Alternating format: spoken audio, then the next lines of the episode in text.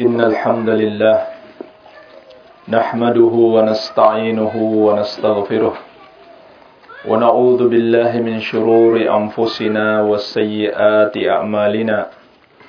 من يهده الله فلا مضل له ومن يضلل فلا هادي له. وأشهد أن لا إله إلا الله وحده لا شريك له. وأشهد أن محمدا عبده ورسوله. صلى الله عليه وعلى آله وصحابته أجمعين ومن تبعهم بإحسان إلى يوم الدين يا أيها الذين آمنوا اتقوا الله حق تقاته ولا تموتن إلا وأنتم مسلمون يا أيها الناس اتقوا ربكم الذي خلقكم من نفس واحدة وخلق منها زوجها وبث منهما رجالا كثيرا ونساء واتقوا الله الذي تساءلون به والأرحام. إن الله كان عليكم رقيبا. يا أيها الذين آمنوا اتقوا الله وقولوا قولا سديدا. يصلح لكم أعمالكم ويغفر لكم ذنوبكم. ومن يطع الله ورسوله فقد فاز فوزا عظيما. أما بعد. فإن أصدق الحديث كتاب الله وخير الهدي هدي محمد صلى الله عليه وعلى آله وسلم وشر الأمور محدثاتها فإن كل محدثة بدعة وكل بدعة ضلالة وكل ضلالة في النار. إخواني في الدين وأخواتي في الله muslimin wal muslimat yang saya cintai dan saya muliakan rahimani wa rahimakumullah. Semoga Allah Subhanahu wa taala senantiasa mencurahkan rahmatnya kepada kita sekalian. Alhamdulillah kita bersyukur kepada Allah Subhanahu wa taala. Kita memuji Allah dan kita mengagungkan Allah tabaraka wa taala khususnya di hari-hari ini. Kita melihat syiar-syiar Allah subhanahu wa ta'ala. Allah dimuliakan, Allah diagungkan oleh kaum muslimin. Wa may yu'azzim sya'airallah fa innaha min taqwal qulub. Dan barang siapa yang mengagungkan syiar-syiar Allah, maka sungguh itu berasal dari ketakwaan hati.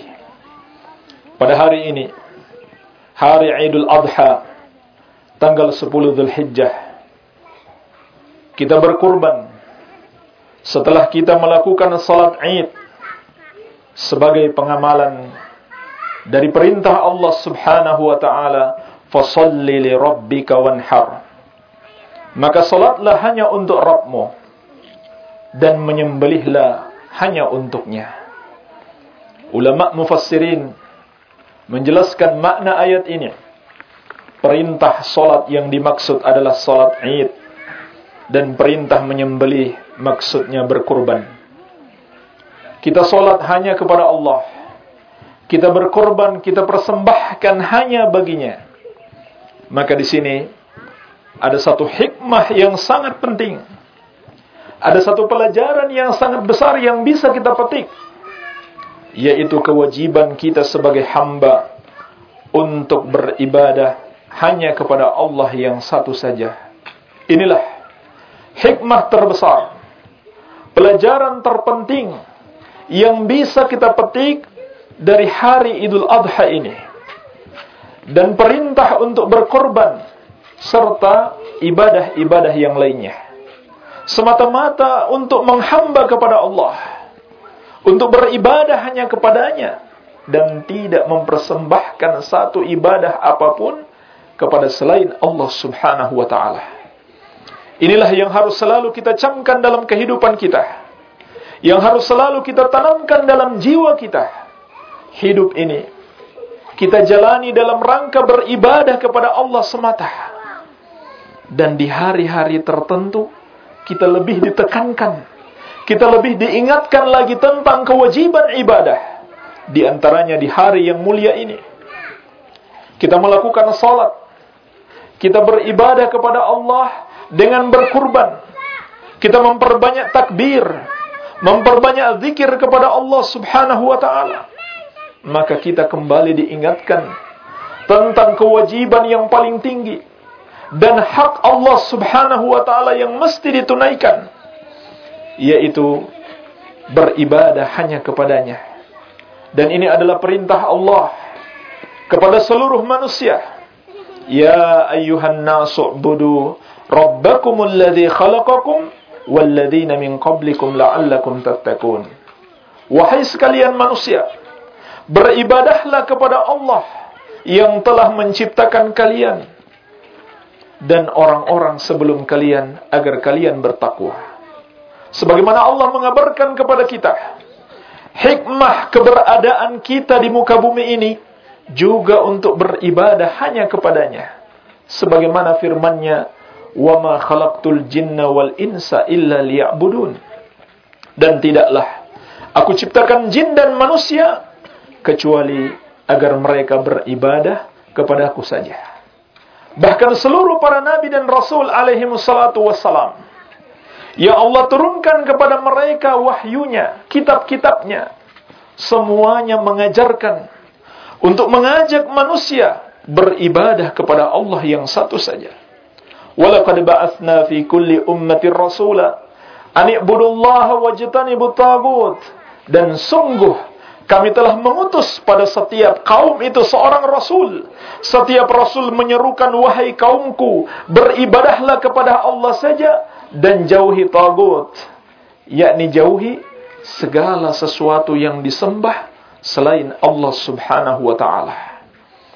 Oleh karena itu, zikir yang paling mulia, zikir yang paling afdal adalah kalimat la ilaha illallah. Sebab kalimat la ilaha illallah mengandung pemurnian ibadah hanya kepada Allah yang satu saja penunaian terhadap hak Allah Subhanahu wa taala. Ulama menjelaskan makna kalimat la ilaha illallah adalah la ma'budah haqqun illallah. Tidak ada yang berhak disembah kecuali Allah. Sehingga seorang yang mengucapkan la ilaha illallah, dia meyakini tidak ada satupun yang berhak disembah kecuali Allah Subhanahu wa taala maka dia meyakini semua yang dijadikan sesembahan selain Allah adalah salah. Semua yang disembah oleh manusia selain Allah adalah batil. Dan semua bentuk peribadahan yang dipersembahkan kepada selain Allah semuanya tidak benar. Dan semuanya batil, semuanya adalah perbuatan menyekutukan Allah Subhanahu wa taala. Dan Allah telah mengingatkan dosa menyekutukannya, dosa syirik, dosa mempersembahkan ibadah kepada selainnya adalah dosa terbesar. Apabila mati seseorang dengan membawa dosa ini, tidak akan mungkin mendapatkan ampunan Allah Subhanahu wa taala.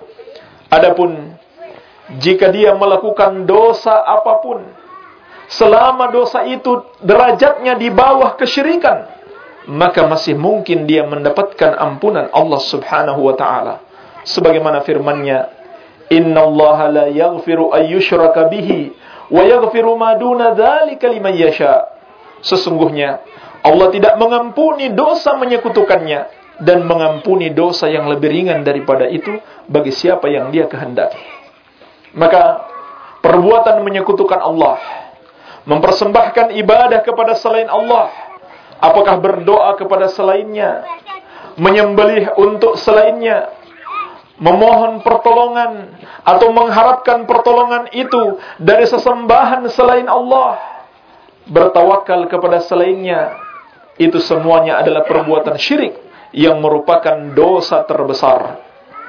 Dan Allah Subhanahu wa taala telah memutuskan barang siapa yang mati membawa dosa syirik ini maka tempatnya di dalam neraka innahu may yusyrik billah Faqad harramallahu alaihi al-jannata wa ma'wahu an-nar wa ma lidh-dhalimin min ansar.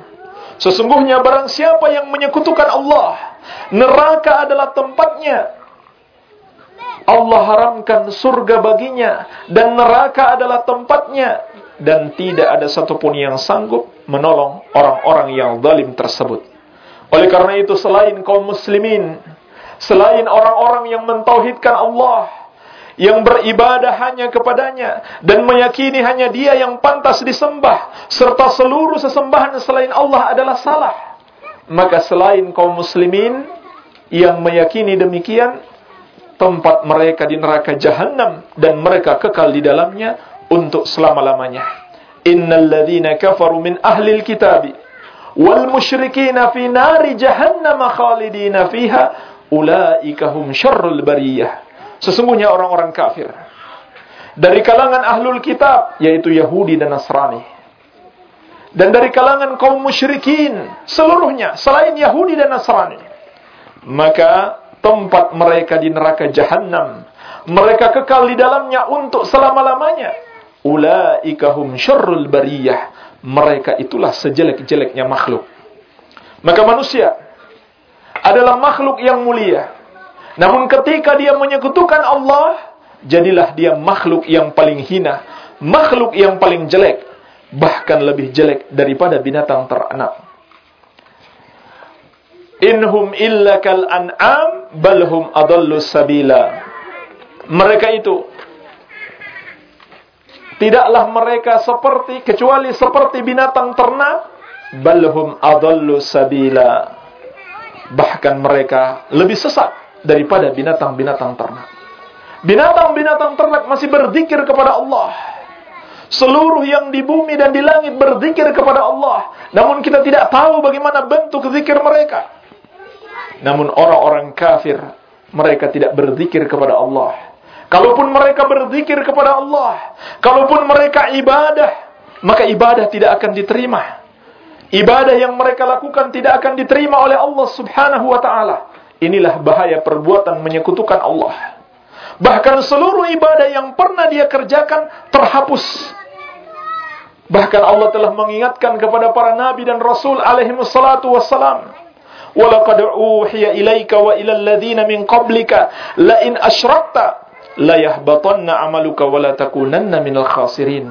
Dan sungguh telah diwahyukan kepadamu dan kepada para nabi sebelum wahai Muhammad kalau kamu menyekutukan Allah, maka terhapuslah amalan-amalanmu dan kamu termasuk orang yang merugi.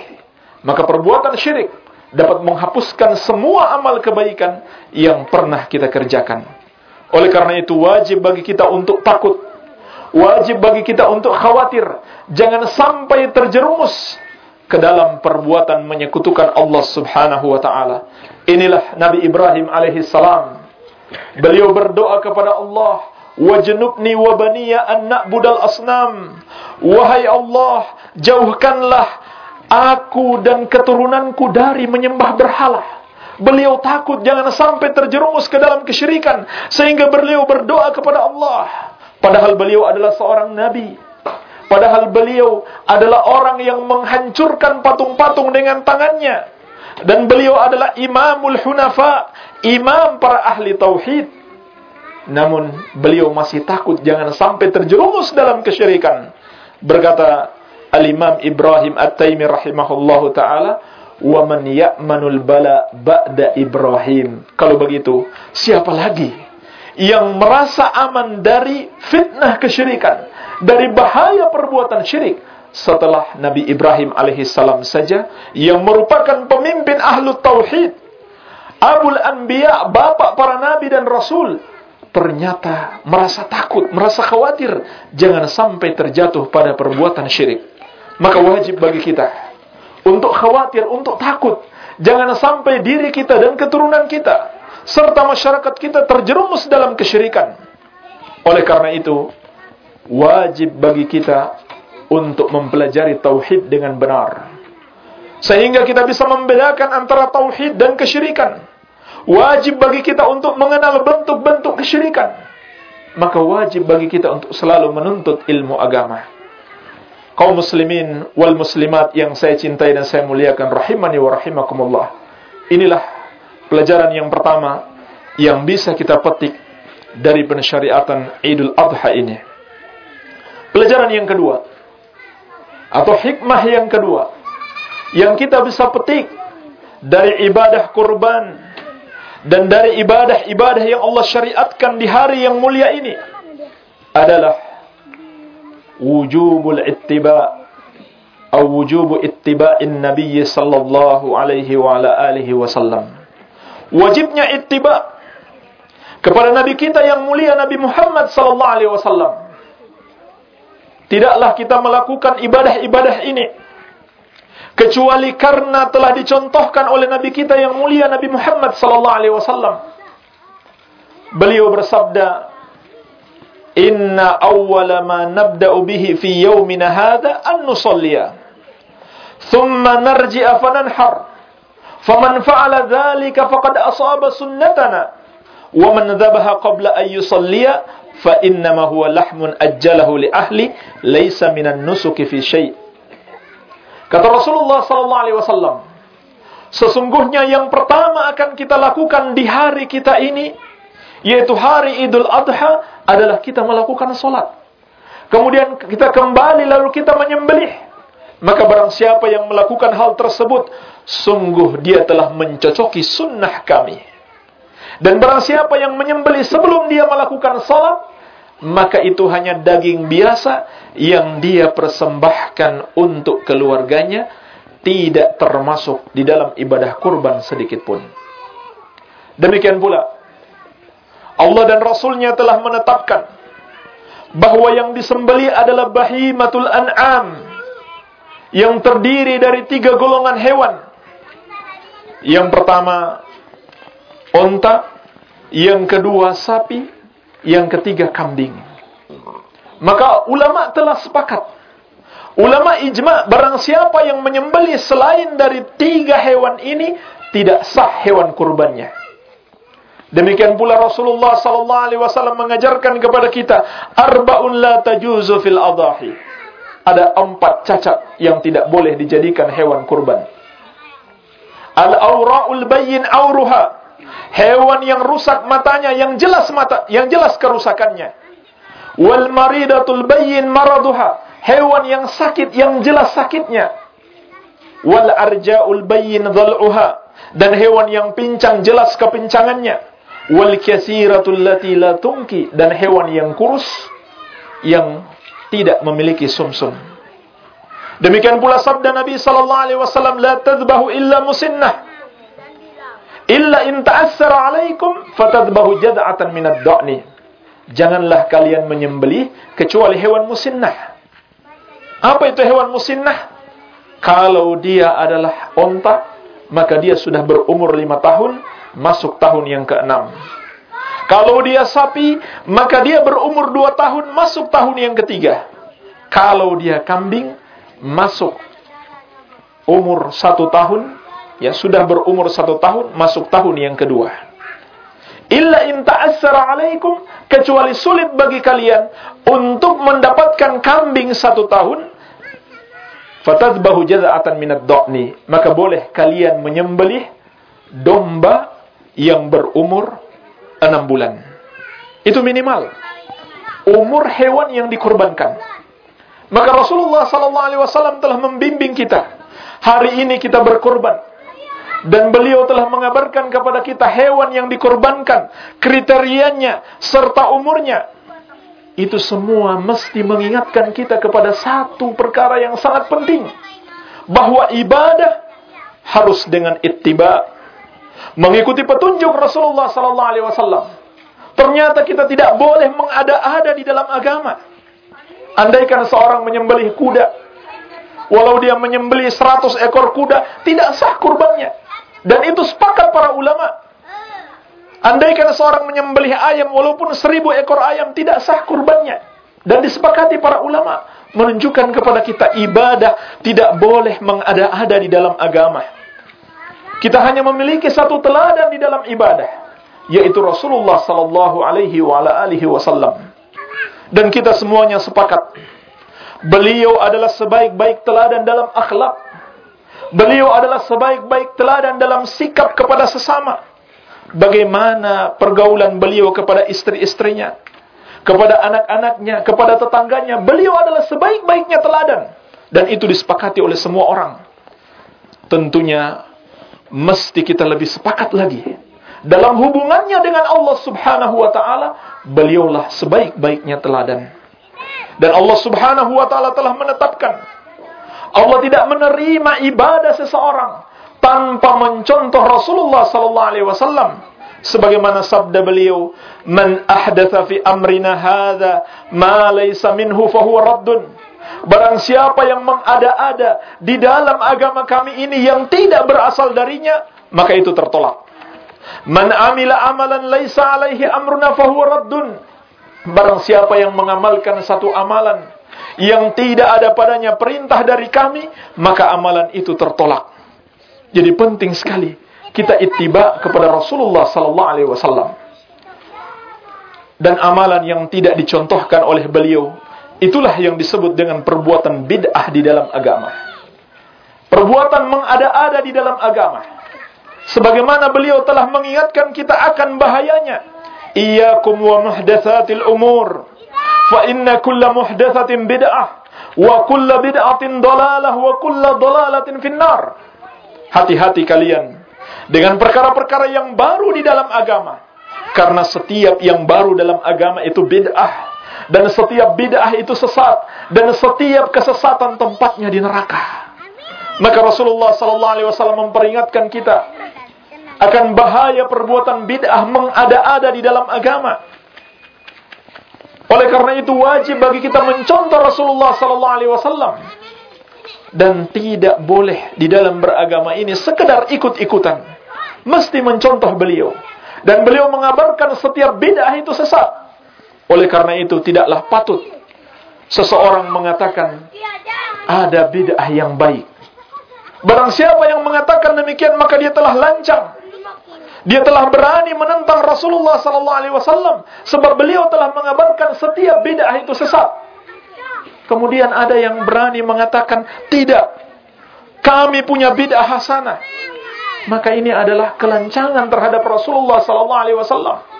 Padahal beliau telah mengatakan semua bid'ah itu sesat. Dan bahkan perbuatan bid'ah kemudian orang yang melakukan bid'ah tersebut menyangka itu adalah sebuah kebaikan seakan-akan dia menuduh Rasulullah sallallahu alaihi wasallam telah berkhianat. Kenapa? Karena Allah perintahkan beliau untuk menyampaikan semua agama semua kebaikan tidak boleh ada yang disembunyikan. Oleh karena itu kalau seorang berbuat bid'ah dan dia mengatakan ini kebaikan dan tidak diajarkan oleh Nabi sallallahu alaihi wasallam, sama saja dia mengatakan nabi itu tidak menjalankan tugasnya dengan baik. Sebab ternyata masih ada kebaikan yang belum beliau sampaikan. Oleh karena itu Rasulullah sallallahu alaihi wasallam telah mengingatkan, "Ma ba'atsallahu min nabiyyin kana haqqan alaihi ay yadulla ummatahu ala khairin ma ya'lamuhu lahum wa yunzirahum syarra ma ya'lamuhu lahum. Tidaklah Allah mengutus seorang nabi pun kecuali wajib atasnya untuk mengajarkan semua kebaikan yang dia ketahui kepada umatnya dan mengingatkan mereka semua kejelekan yang dia ketahui. Demikian pula sabda beliau sallallahu alaihi wasallam, "Ma baqiya syai'un yuqarribu minal jannah wa yubaidu minan nar illa wa qad buyyina lakum." Tidak tersisa satu perkara yang bisa mendekatkan kalian kepada surga dan menjauhkan kalian dari neraka kecuali semuanya telah dijelaskan kepada kalian. Oleh karena itu Imam Malik rahimahullahu taala mengatakan, "Man ibtada'a fil Islami bid'atan yaraha hasanatan faqad za'ama anna Muhammadin sallallahu alaihi wasallam khana risalah Barang siapa yang berbuat bid'ah dalam Islam kemudian dia menganggap bid'ahnya adalah bid'ah hasanah, bid'ah yang baik maka sungguh kalau begitu dia telah menuduh Rasulullah sallallahu alaihi wasallam mengkhianati tugas kerasulannya. Makanya Allah Subhanahu wa taala mengabarkan kepada kita Al-yawma akmaltu lakum dinakum. Pada hari ini telah kusempurnakan agama kalian. Agama ini sudah sempurna menunjukkan Rasulullah sallallahu alaihi wasallam sudah mengajarkan semuanya. Dan agama ini sudah sempurna, tidak perlu ditambah-tambah lagi sebagaimana tidak boleh dikurangi.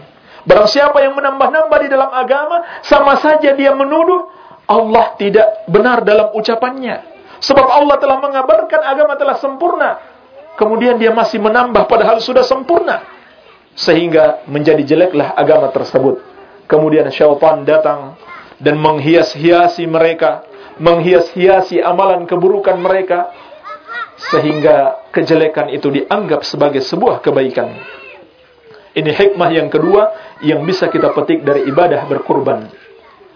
Hikmah yang ketiga atau pelajaran yang ketiga yang bisa kita petik adalah kewajiban menuntut ilmu agama. Kita diperintahkan oleh Rasulullah sallallahu alaihi wasallam wahyu yang beliau terima dari Allah Subhanahu wa taala untuk beribadah kepadanya dengan macam-macam ibadah. Ada ibadah salat, ada ibadah menyembelih. Ibadah menyembelih pun itu ada macam-macam. Ada sembelihan kurban, ada sembelihan akikah, ada sembelihan hadyu bagi jamaah haji. Dan menyembelih terikat dengan syarat-syarat. Harus sesuai dengan ketentuan-ketentuannya.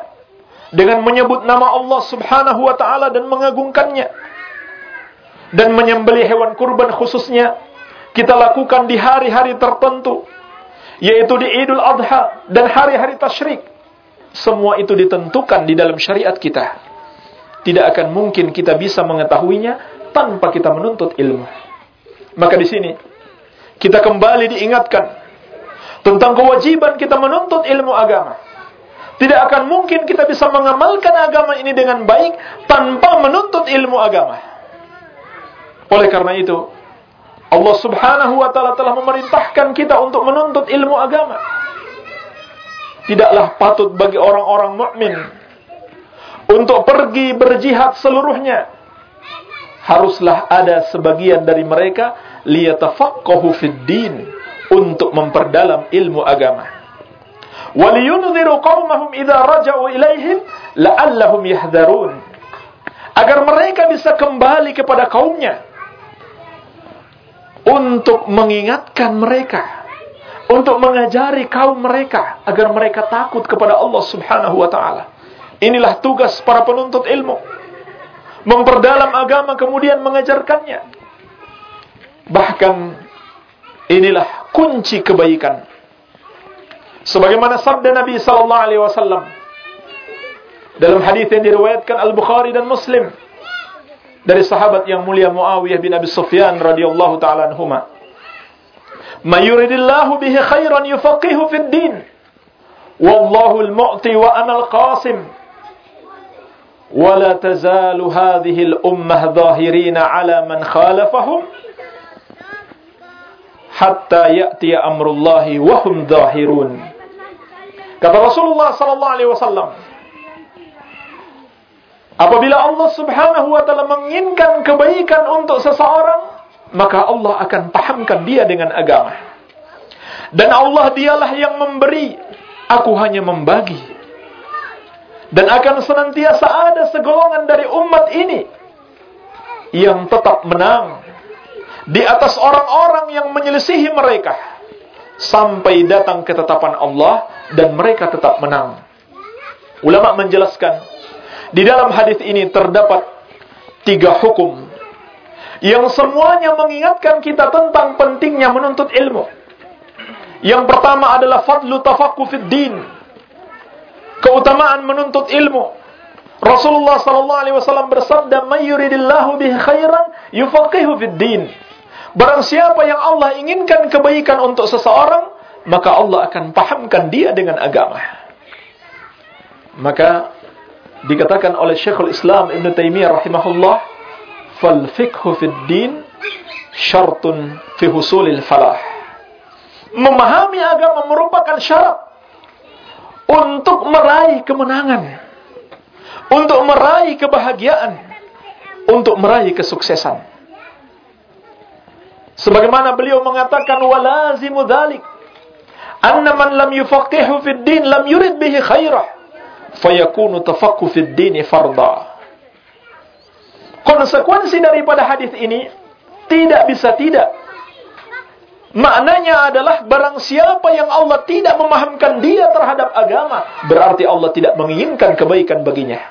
Oleh karena itu, menuntut ilmu agama adalah sebuah kewajiban.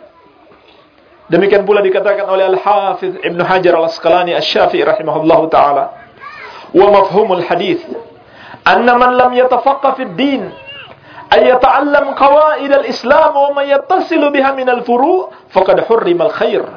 Makna hadis ini adalah barang siapa yang tidak melakukan tafaqquh fid din, yaitu tidak mempelajari pokok-pokok yang mendasar dalam agama, tidak pula cabang-cabangnya, maka sungguh dia telah diharamkan dari kebaikan. Enggak mungkin dia meraih kebaikan. Ini yang pertama. Yang kedua, Wallahul mu'ti wa anal qasim. Kata Nabi wasallam, Allah dialah yang memberi, sedangkan aku hanya membagi. Mengingatkan kepada kita bahwa menuntut ilmu tidak cukup dengan usaha kita, namun perlu pertolongan Allah Subhanahu wa taala. Sehingga kita perlu senantiasa berdoa dan memohon kepada Allah dan bertakwa kepadanya agar dianugerahkan ilmu yang bermanfaat Makanya Allah berfirman, "Wattaqullah wa yu'allimukumullah." Dan bertakwalah kepada Allah, maka Allah akan mengajari kalian. In tattaqullaha yaj'al lakum furqanan. Kalau kalian bertakwa kepada Allah, Allah akan jadikan kepada kalian furqan. Yang dengan itu kalian bisa membedakan antara yang hak dan yang batil. Kemudian yang ketiga, orang-orang yang menuntut ilmu maka kelompok tersebut akan terus-menerus ada sampai hari kiamat. Dan dalam riwayat Muslim dari Thauban radhiyallahu anhu, Nabi sallallahu alaihi wasallam bersabda, "La yadurruhum man khadalahum." Tidak membahayakan mereka orang yang mencerca mereka. Di sini ada pelajaran bagi kita. Yaitu barang siapa yang menuntut ilmu dan dia berusaha mengamalkannya dengan baik, mesti ada berbagai macam tantangan Mesti ada yang menyelisihinya. Mesti ada yang merendahkannya. Dan pelajaran yang sangat penting yang bisa kita petik dari hadis ini, Nabi sallallahu alaihi wasallam telah memberikan kabar gembira. Mereka akan tetap dimenangkan oleh Allah. Tidak membahayakan mereka orang yang menyelisihi mereka dan orang yang mencerca mereka. Oleh karena itu, seseorang yang menuntut ilmu dan mengamalkannya harus kuat, harus bersabar, dan yakin dengan pertolongan Allah Subhanahu wa taala dan harus sudah siap menghadapi orang-orang yang menyelisihi dan orang-orang yang menentang. Pelajaran yang terakhir yang bisa kita petik dari ibadah kurban dan ibadah-ibadah yang lainnya yang disyariatkan pada hari ini adalah kewajiban menjaga ukhuwah Islamiyah. Persaudaraan kaum muslimin Allah subhanahu wa ta'ala telah mensyariatkan kepada kita untuk berkorban. Dan Allah perintahkan, kata Allah subhanahu wa ta'ala, Makanlah dari dagingnya tersebut, dan berilah makan orang yang tidak memintanya, maupun orang yang meminta. Juga firman Allah subhanahu wa ta'ala, Fakulu minha wa at'imul ba'isal faqir. Makanlah darinya dan berilah makan orang yang sengsara lagi fakir. Dan Nabi sallallahu alaihi wasallam bersabda, "Fakulu wadakhiru wa tasaddaqu." Makanlah dagingnya dan simpanlah sebagian dan bersedekahlah sebagiannya. Dalam riwayat yang lain beliau mengatakan, "Fakulu wa at'imu wa tasaddaqu." Makanlah dan berilah makan serta bersedekahlah. Sehingga diriwayatkan dari para sahabat di antaranya dari Ibnu Mas'ud radhiyallahu anhu, mereka membagi hewan kurban itu menjadi tiga. Yang pertama untuk mereka makan dan ini sunnah bagi siapa yang menyembelih hendaklah dia makan darinya. Bahkan sebagian ulama sampai mengatakan wajib karena ada perintah Allah di situ. Dan sebagiannya lagi mereka berikan sebagai hadiah. Hadiah ini boleh diberikan meskipun kepada orang yang mampu. Bahkan kepada orang kafir, terutama yang kita harapkan dia masuk Islam. Rasulullah sallallahu alaihi wasallam memberikan harta kepada orang-orang kafir agar mereka tertarik masuk Islam. Kemudian yang ketiga disedekahkan kepada orang-orang fakir. Maka semua ini menunjukkan kepada kita Islam adalah agama yang sangat memperhatikan hubungan antara umat manusia kepada orang-orang kafir. Diperlakukan baik agar mereka masuk Islam. La yanhaakumullahu 'anil ladzina lam yuqatilukum fid din wa lam yukhrijukum min diyarikum an tabarruhum ilaihim wa tuqsitu an tabarruhum wa tuqsitu ilaihim. Innallaha yuhibbul muqsitin. Allah tidak melarang kalian untuk berbuat baik dan berlaku adil kepada orang-orang kafir yang tidak memerangi kalian dan tidak mengusir kalian dari negeri kalian. Sesungguhnya Allah mencintai orang-orang yang berlaku adil. Mudah-mudahan dengan itu mereka mau masuk Islam. Walaupun kita benci mereka di dalam hati tentunya. Kita musuhi mereka, tapi kita punya kewajiban dakwah kepada mereka. Sehingga kita tunjukkan akhlak mulia kepada mereka agar mereka tertarik masuk Islam. Terlebih lagi kepada kaum mukminin, kepada saudara-saudara kita kaum muslimin. Mereka lebih berhak untuk kita berbuat baik kepada mereka. Kita berakhlak mulia kepada mereka. Maka Allah dan Rasulnya memerintahkan kita untuk memberi makan dan bersedekah kepada orang-orang fakir. Tidak lain semua itu untuk menjaga hubungan yang baik antara kaum muslimin. Dan ini termasuk pokok Islam Sebagian orang kurang memahami dengan baik. Seakan-akan mereka menyangka bahwa persaudaraan dalam Islam hanya persoalan sepele. Padahal dia termasuk pondasi Islam. Termasuk ajaran yang sangat pokok di dalam Islam. Berkata Syekhul Islam Ibn Taimiyah rahimahullahu taala, "Minal qawaidil 'azimah allati hiya min jima'id din."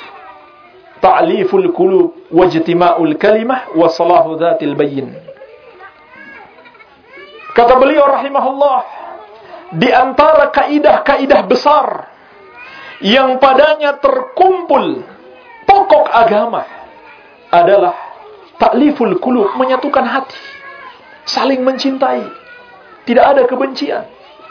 Wajtima'ul kalimah dan menyatunya kalimat wasalahu dzatil bayyin dan bagusnya hubungan antara kaum muslimin. Sebagaimana firman Allah Subhanahu wa taala, "Fattaqullaha wa aslihu dzata bainikum." Maka bertakwalah kepada Allah dan perbaikilah hubungan di antara kalian. Ini perintah Allah. Tidak cukup kita hanya bertakwa kepadanya, menjalankan perintahnya dengan beribadah kepadanya, namun kita meremehkan hak-hak saudara kita. Maka Allah perintahkan wa aslihu dzata perbaikilah hubungan sesama kalian. Bihablillahi jami'an wa la tafarraqu. Wadhkuru ni'matallahi 'alaikum idh kuntum a'da'an fa'alafa baina qulubikum fa asbahtum bi ni'matihi ikhwana. Dan bersatulah kalian semuanya dengan tali agama Allah dan janganlah kalian bercerai-berai. Dan ingatlah nikmat Allah atas kalian.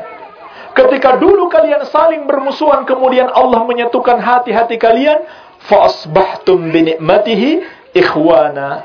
Maka jadilah kalian dengan nikmat Allah tersebut orang-orang yang bersaudara. Allah kabarkan kepada kita persaudaraan kita, hubungan yang baik antara kita adalah sebuah kenikmatan dari Allah. Kalau begitu sebaliknya, perselisihan di antara kita, hubungan yang jelek antara kita, itu adalah azab yang Allah timpakan kepada kita. Dan itu karena dosa-dosa yang kita kerjakan. Maka hendaklah kita perbaiki hubungan di antara kita. Kita jaga nikmat ini, kita syukuri. Jangan menjadi orang-orang yang tidak mensyukuri nikmat ini. Terutama yang penting sekali untuk kita jaga adalah persatuan di antara ahlus sunnati wal jamaah. Persatuan di antara salafiyin, yaitu orang-orang yang mengikuti manhajus salaf manhaj Rasulullah sallallahu alaihi wasallam dan para sahabatnya yang mesti menjadi contoh kepada umat Islam yang lain. Kalau sama-sama mengikuti salaf, mengikuti Rasulullah sallallahu alaihi wasallam dan para sahabatnya masih bertengkar, bermusuhan antara satu dengan yang lainnya, bercerai-berai, bagaimana dengan yang lainnya?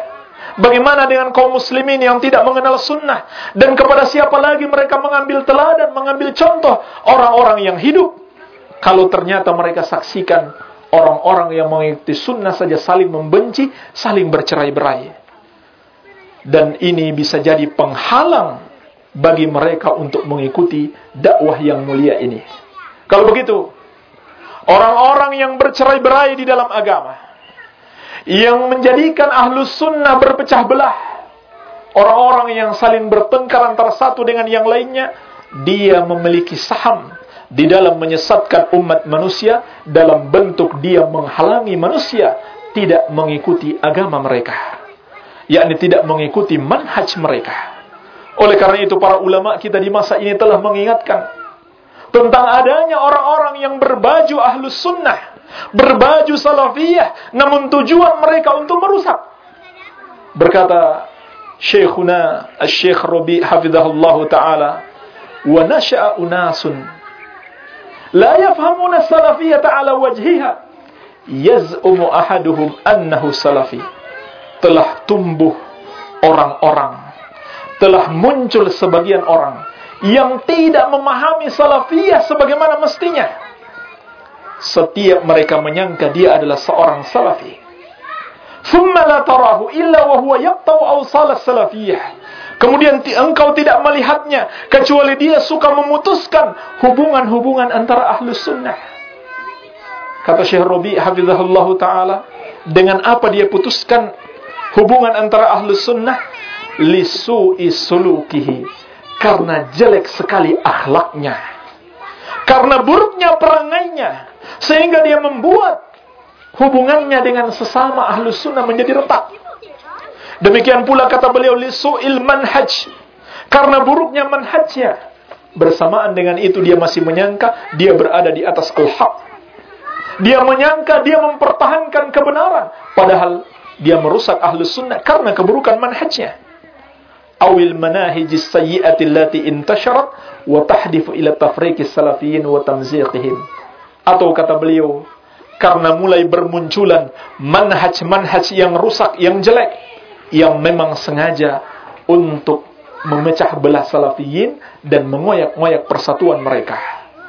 Maka hendaklah kita ingat ukhuwah islamiyah adalah sebuah kenikmatan dan termasuk manhaj ahlus sunnah yang perlu dijaga. Termasuk pokok agama yang perlu kita amalkan. Sehingga di dalam berbagai macam ibadah terkandung penguatan hubungan antara kita. Di antaranya dalam ibadah kurban yang mulia ini. Kita bersedekah kepada orang-orang fakir. Kita memberikan hadiah meskipun dia orang mampu orang kaya. Semua itu tidak lain hikmahnya di antaranya adalah menguatkan hubungan menguatkan tali persaudaraan antara kaum muslimin. Namun perlu diingat persaudaraan antara kaum muslimin haruslah dibangun di atas dasar manhaj yang hak. Bukan di atas manhaj yang batil. Tetapi bukan berarti setiap orang yang bersalah kemudian kita jelek-jelekkan dia. Kemudian kita sisihkan dia.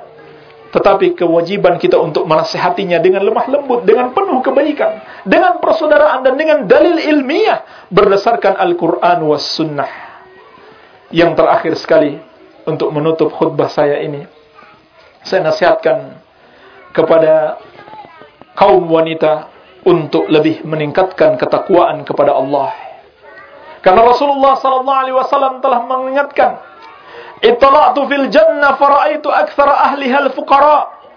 Wattala'tu fil nar fara'aitu aktsara ahliha nisa. Aku melihat ke surga dan aku dapati kebanyakan penghuninya adalah orang-orang fakir. Dan aku melihat ke neraka lalu aku dapati kebanyakan penghuninya adalah kaum wanita. Kenapa mereka adalah terbanyak penghuni neraka? Rasulullah sallallahu alaihi wasallam menjelaskan yakfurnal ashir karena mereka mengingkari atau tidak taat kepada suami-suami mereka. Inilah di antara penyebab wanita terbanyak di neraka. Suami adalah makhluk yang paling wajib bagi seorang wanita, seorang istri untuk taat kepadanya. Sampai kata Nabi sallallahu alaihi wasallam, "Lau kuntu amiran ahadan an yasjuda li ahadin la amartul mar'ata an tasjuda li zawjiha." Andaikan boleh aku perintahkan seorang wanita sujud kepada wanita yang lain atau seorang sujud kepada seseorang yang lain, maka yang pertama aku perintahkan seorang wanita sujud kepada suaminya. Dan itu bukan kelemahan. Seperti yang dikatakan para feminis atau orang-orang kafir. Atau kaum muslimin yang terpengaruh pemikiran-pemikiran barat.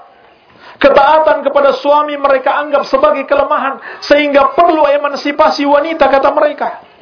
Bahkan itu adalah kemuliaan seorang wanita. Rasulullah sallallahu alaihi wasallam bersabda, "Idza shallatil mar'atu khamsaha wa shamat syahraha wa hasunat farjaha wa ata'at ba'laha, dakhalat min ad min ayyi abwabil jannati sya'at." Apabila seorang wanita salat lima waktu, berpuasa sebulan penuh di bulan Ramadan, dan dia menjaga kemaluannya serta taat kepada suaminya, maka dia akan masuk surga dari pintu mana saja yang dia kehendaki. Maka ketaatan seorang wanita kepada suaminya adalah kemuliaan, bukan sebuah kehinaan. Demikian pula penyebab wanita terbanyak di neraka karena yakfurnal ihsan mereka mengingkari kebaikan-kebaikan suami mereka. Sampai kata Nabi sallallahu alaihi wasallam andaikan engkau berbuat baik kepada salah seorang istrimu kemudian dia melihat satu saja kesalahanmu padahal kamu sudah berbuat baik kepadanya sepanjang tahun maka dia akan mengatakan aku tidak pernah melihat kebaikan sedikit pun darimu Demikian pula dalam riwayat yang lain Nabi sallallahu alaihi wasallam mengatakan li anna kunna tukthirna syakata Kalian wanita, wahai para wanita, kebanyakan penghuni surga sebab kalian memperbanyak mengeluh. Terlalu banyak mengeluh dan mengeluhnya kepada makhluk. Bukannya berdoa kepada Allah, bukan mengeluh kepada Allah, mengembalikan urusan tawakal kepada Allah Subhanahu wa taala. Sehingga pengeluhannya mengantarkan dia kepada hal-hal yang Allah Subhanahu wa taala haramkan. Demikian pula Nabi wasallam telah mengingatkan tentang penghuni-penghuni neraka dari kalangan wanita. Nisaun kasiyatun ariyat. Mumilatun ma'ilatun ru'usuhunna ka'asnimatil bukhtil ma'ilah. Wanita-wanita yang berpakaian tapi telanjang. Mereka berjalan berlenggak-lenggok. Kepala mereka miring seperti punuk-punuk ontah. Dijelaskan para ulama makna hadis ini adalah wanita-wanita yang tidak menggunakan jilbab sesuai syar'i. Mereka menggunakan pakaian tapi auratnya masih terlihat. Atau menggunakan pakaian yang tipis sehingga tembus pandang. Atau menggunakan pakaian yang menutup sebagian dan terbuka sebagian. Atau menggunakan pakaian yang ketat. Dan mereka mengajarkan perbuatan mereka itu kepada orang lain. Kepala mereka seperti punuk-punuk onta, yakni rambut mereka diikat atau ditambahkan kain sehingga nampak menonjol kepalanya dari balik jilbab yang dia gunakan. Inilah wanita-wanita penghuni neraka yang diingatkan oleh Rasulullah sallallahu alaihi wasallam. Dan di sini menunjukkan kewajiban para suami untuk mendidik kaum wanita. Oleh karena itu, Allah Subhanahu wa taala mengingatkan, "Ku anfusakum wa ahlikum nara." Jagalah dirimu dan keluargamu dari api neraka wastausu bin nisa'i khairan. Nabi sallallahu alaihi wasallam memerintahkan berwasiat baiklah kepada kaum wanita. Sebagaimana Nabi sallallahu alaihi wasallam mengingatkan khairukum khairukum li ahli wa ana khairukum li ahli. Sebaik-baik kalian adalah yang paling baik terhadap keluarganya, paling baik terhadap istri dan anak-anaknya dan aku adalah yang paling baik terhadap keluargaku sendiri. Inilah beberapa hikmah dan pelajaran serta peringatan bagi kaum wanita yang bisa kita sampaikan dalam khutbah ini. Semoga kita dapat mengambil pelajarannya dan kita dapat amalkan dalam kehidupan kita sehari-hari sehingga Allah Subhanahu wa taala mencurahkan rahmatnya kepada kita di dunia terlebih di akhirat kelak. Barakallahu fiikum. Subhanaka Allahumma bihamdik asyhadu an la ilaha illa anta astaghfiruka wa atubu ilaik. وصلى الله على نبينا محمد وآله وسلم وآخر دعوانا أن الحمد لله رب العالمين.